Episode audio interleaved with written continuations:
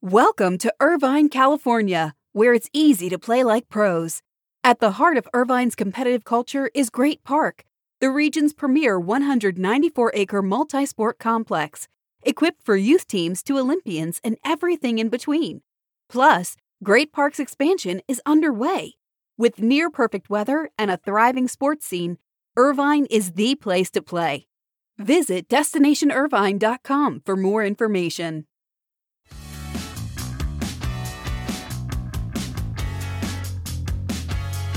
Please let me know if I'll see you next week in New York for the CAA World Congress of Sports. It's next Tuesday and Wednesday. We have a great agenda. There are dinners, receptions. You won't want to miss it. Still time to register, worldcongressofsports.com. Let me know if you're there. I'd love to say hi and see you. Meanwhile, NBC Universal said that subscribers to Peacock have risen to 15 million up from around 13 million. So growth, slow, but growth at Peacock. And this is your morning buzzcast for Wednesday, October 5th. Good morning. I'm Abe Madkour. Thanks for listening to the buzzcast. First, the ramifications of the scathing report on abuse in the NWSL will be far reaching, and it's going to be in the news for some time. I'm sure this will be a topic of discussion at next week's conference. If you haven't read or skimmed the report, it's so disturbing and such a damning reflection on the culture of coaches and administrators and leaders in women's soccer.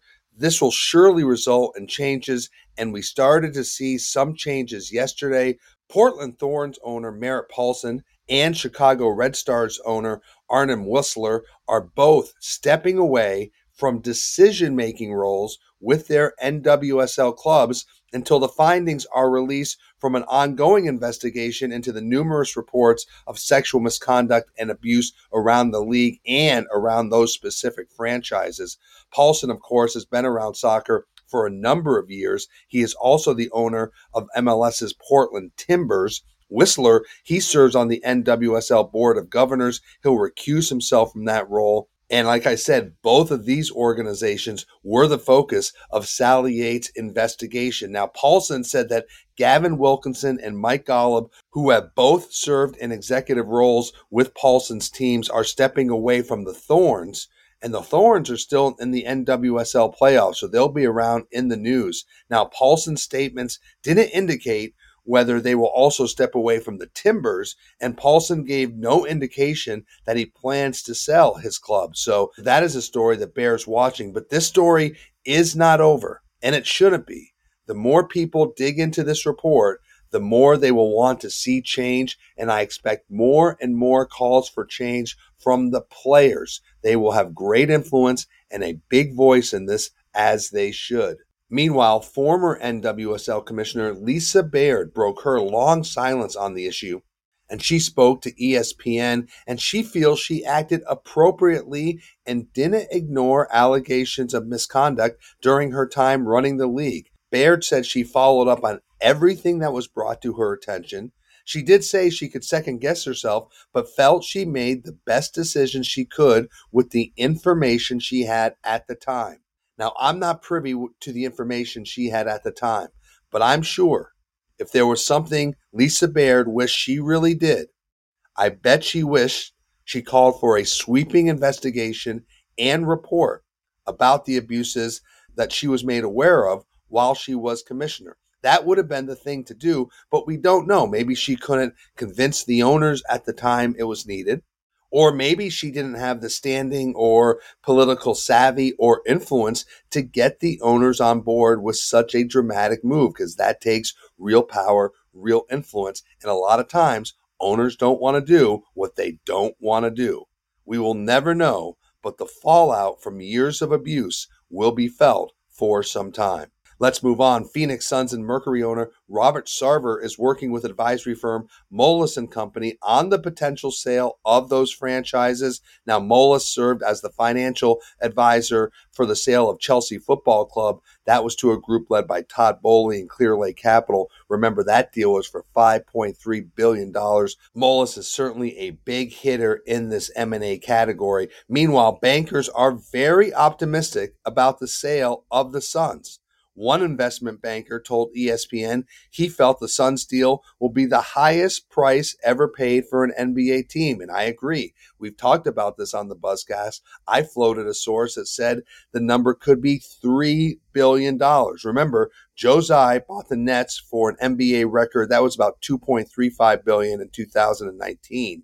You had Tillman Fertitta purchase the Rockets for 2.2 billion. Remember, Steve Ballmer set the bar really when he bought the Clippers for 2 billion in 2014. So why will the Suns be an attractive buy? Well, there are a number of reasons.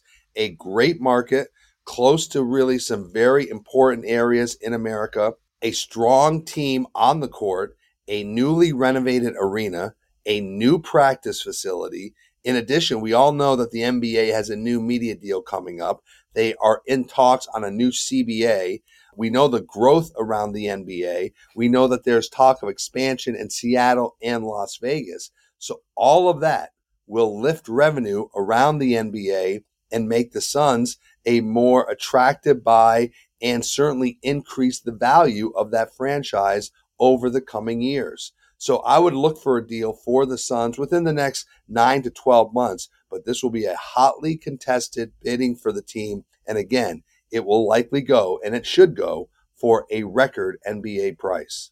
You know, we talk a lot about Saudi Arabia's investment in sports. We've seen it with the Public Investment Fund and LIV Golf. Well, that's just a start, and we've mentioned that on the Buzzcast. Here's some more news. Saudi Arabia will organize international skiing and snowboarding events at a futuristic called Megacity in Saudi Arabia. That's after a $500 billion real bid or offer to host the 2029 Asian Winter Games at this futuristic city. This is an amazing, aggressive bid for the Games. It was, of course, unanimously approved by the Olympic Council of Asia.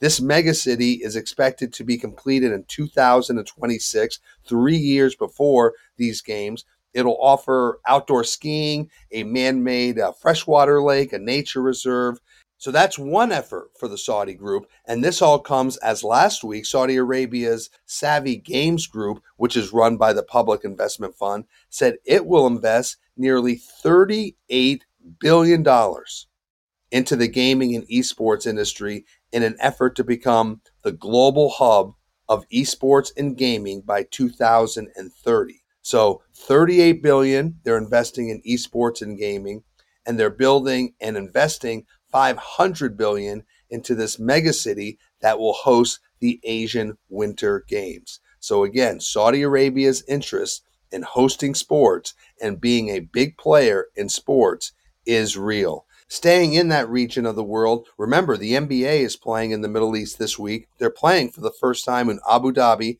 The Hawks will play the Bucks. They'll play two games at Etihad Arena. These are the NBA's first games in the UAE and the Arabian Gulf.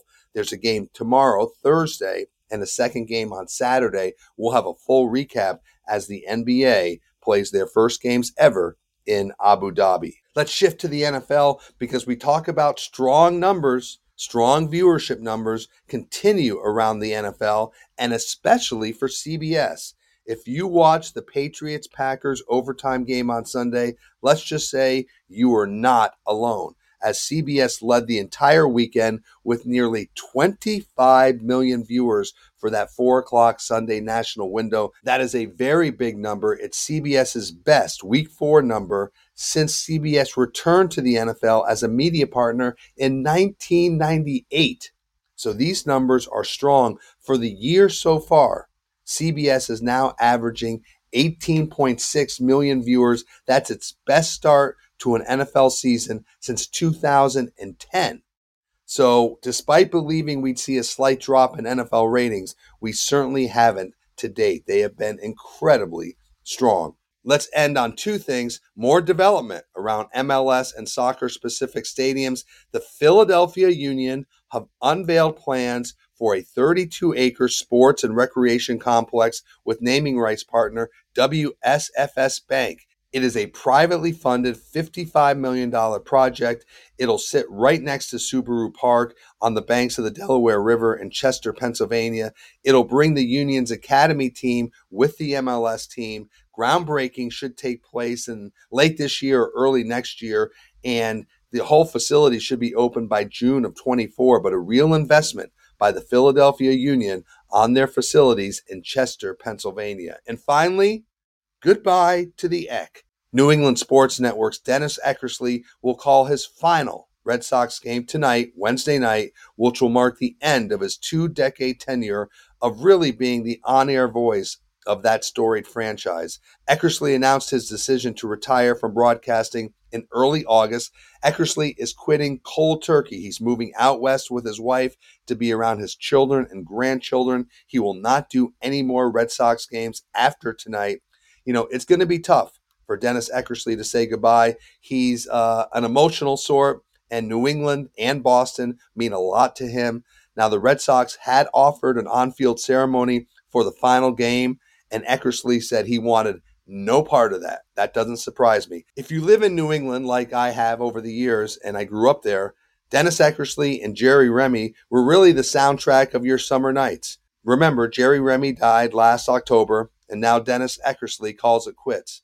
Both have left unbelievable, endearing, and enduring memories for Red Sox fans. Now, the 68 year old Eckersley is, of course, a former Red Sox pitcher. He started broadcasting Red Sox games in 2009. And if you ever get the chance, watch the MLB Network documentary called Eck, The Story of Saving. It's one of the best documentaries on a former player that I've ever seen because of his honesty about his struggles, personal and professional, during his career and Eckersley is just a fantastic storyteller. So, Dennis Eckersley's final game for the Boston Red Sox tonight. And that is your morning buzzcast for Wednesday, October 5th. I'm Abe Madkour. Thanks for listening to the buzzcast. Until I see you or talk to you again, stay healthy, be good to each other. I'll be with you tomorrow.